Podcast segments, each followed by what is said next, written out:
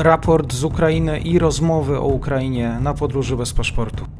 Dzień dobry wszystkim e, słuchaczom. Mamy środę 22 czerwca. Wszystkich słuchaczy, którzy nas słuchają, zachęcam do tego, żeby zasubskrybować ten kanał, dać e, łapkę w górę, też ze względu na YouTube'owe algorytmy, które cał, ostatnio całkiem nas nie lubią. Wojna na Ukrainie, środa właśnie to 119 dzień rosyjskiej inwazji. Informacje tradycyjnie przedstawi Michał Marek. Dzień dobry. Dzień dobry, witam serdecznie.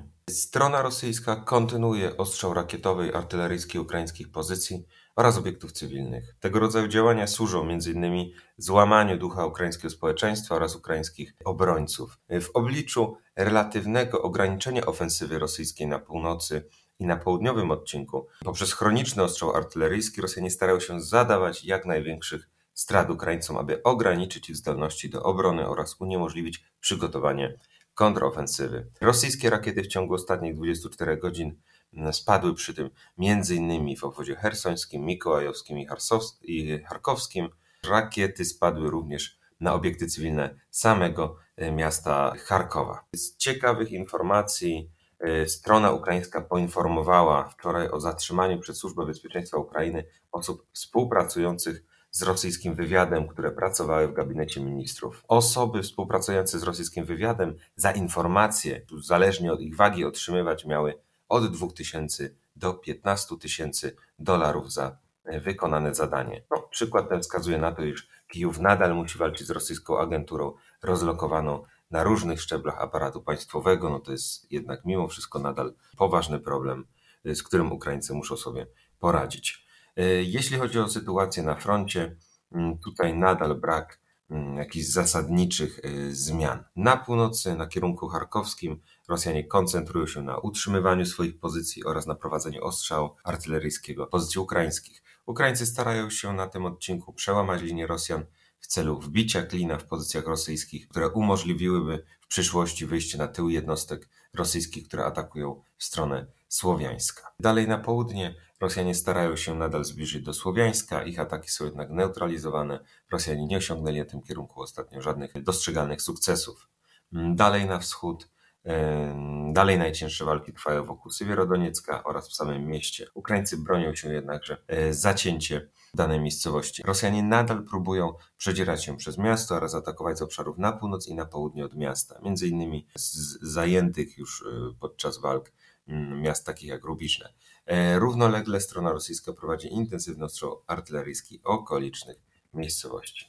Sytuacja trudna jest w miejscowości Lisiczańsk, która na południe od miejscowości Lisiczańska, która znajduje się z kolei na południe od Siewierodoniecka. Z jednej strony Rosjanom udało się lekko zbliżyć do e, Lisiczańska od strony miejscowości Biłachora, e, z kolei dalej na południe, to jest na południowy zachód od e, okupowanej Toszkiwki, sytuacja jest dosyć niepokojąca. Tutaj Rosjanie starają się zamknąć w kotle ukraińskie jednostki znajdujące się w okolicach miejscowości Hirskie oraz Zolote. Dalej na południe strona rosyjska nadal prowadzi intensywne ataki na kierunku bachmutowskim, tutaj również bez dostrzegalnych sukcesów. Zgodnie jednak z informacjami strony ukraińskiej, Rosjanie mają przegrupowywać wojska przygotowujące się do ataku w stronę e, Bachmutu.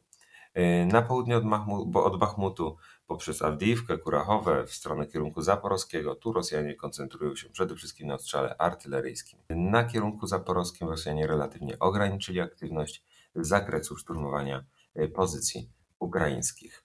Na kierunku hersońskim z kolei inicjatywa nadal po stronie ukraińskiej, brak jednak informacji o jakichś dostrzegalnych sukcesach Ukraińców, chociaż e, wydaje się, że rzeczywiście e, starają się oni atakować i rzeczywiście pozyskują jakieś pojedyncze, pojedyncze fragmenty miejscowości, ale nie wpływa to jednak mimo wszystko nadal na jakoś zasad, na, nie wpływa to jakoś na zasadniczą sytuację e, na froncie. Do ważnych wydarzeń, o których można wspomnieć, doszło 20 czerwca na Morzu Czarnym. Ukraińcy zniszczyli platformy wydobywcze, które Rosjanie ukradli Ukraińcom w trakcie aneksji Krymu. Co ważne, platformy te zostały wyposażone później przez Rosjan w systemy rozpoznania wykorzystywane przez flotę czarnomorską oraz przez jednostki specjalne.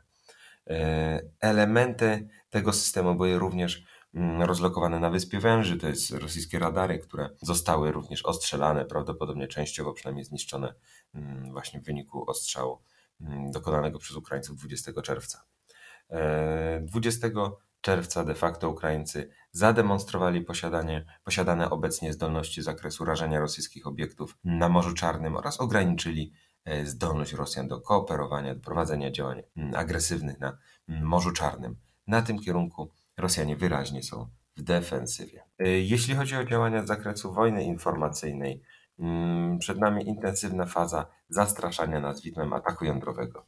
Rosjanie starają się skoncentrować na budowie nacisku na Polskę, ale przede wszystkim na Litwę w kontekście blokady gospodarczej obwodu kaliningradzkiego, która prowadzona jest przez Litwinów. Rosjanie straszą Polskę i Litwę widmem ataku, jeśli te nie zaprzestaną blokowania dostaw towarów do obwodu, towarów do obwodu kaliningradzkiego. Warto pamiętać, iż tego rodzaju blokada to jedne z ważnych, e, jedno z ważnych e, osi nacisków na Kreml. No, Przeciętni Rosjanie muszą jednak odczuwać skutki agresywnej polityki swojego rządu. Oni również są odpowiedzialni za tę wojnę. Odczucie przez nich konsekwencji wojny może zdestabilizować sytuację w obwodzie kaliningradzkim i przez to wpłynąć na politykę Kremla. Y, na kierunku polskim Rosjanie starają się kreować nas na kraj, który już niemalże zaatakował Ukrainę lub anektował zachodnią Ukrainę. Y, wątek ten bardzo aktywnie lobowany jest w ostatnich dniach. To my mamy stanowić zagrożenie dla pokoju w regionie, na które mm, musi w cudzysłowie reagować Rosja. Jeśli chodzi o przekazy dedykowane Polakom, mm, to z ostatnich ciekawostek Rosjanie starali się wprowadzić do polskiej infosfery fake o rzekomym uznaniu przez cerkiew prawosławną Ukrainy e, Stepana Bandery za świętego. No, w tym celu popularyzowano zdjęcia sfałszowanego dokumentu, który miał potwierdzić ten przekaz. Informacja jest od podstaw fałszywa i absolutnie oderwana od realiów procesu kanonizacji w cerkwi prawosławnej. Już abstrahując od samej postaci mm, Bandery, warto zaznaczyć, iż Bandera był grekokatolikiem, a nie prawosławnym, co również umknęło służbom przygotowującym dany fake. Warto jednak dostrzegać, iż Rosjanie aktywnie w ostatnim czasie produkują fejki, starając się stymulować antyukraińskie nastroje w Polsce. Nie dajmy się nabrać na prymitywne fejki, podchodźmy z dystansem do informacji, które y, pojawiają się w sieci, a które wzbudzają w nas emocje, zarówno negatywne, ale tak samo te hura optymistyczne. Oraz mm, ważnym jest jeszcze, aby z dystansem traktować treści kontrowersyjne, odwołujące się do stereotypów i teorii spiskowych. Y, podsumowując, sytuacja na froncie relatywnie stabilna, Rosjanie nadal nie są w stanie przełamać oporu Ukraińców. Co więcej, Rosjanie wydają się ograniczać swoje działania o charakterze poważnych ofensyw, a koncentrują się na ostrzale artyleryjskim, to jest zadawaniu strat obrońcom oraz nękaniu ich atakami o nieco mniejszej niż dotąd skali. Rosjanom wyraźnie brakuje sił do poważniejszych działań. Sytuacja jest jednak mm, trudna w okolicach Bachmutu i Siewierodoniecka. Podsumowanie Michał Marek, e, środa, 22 czerwca. Bardzo dziękuję. Dziękuję bardzo.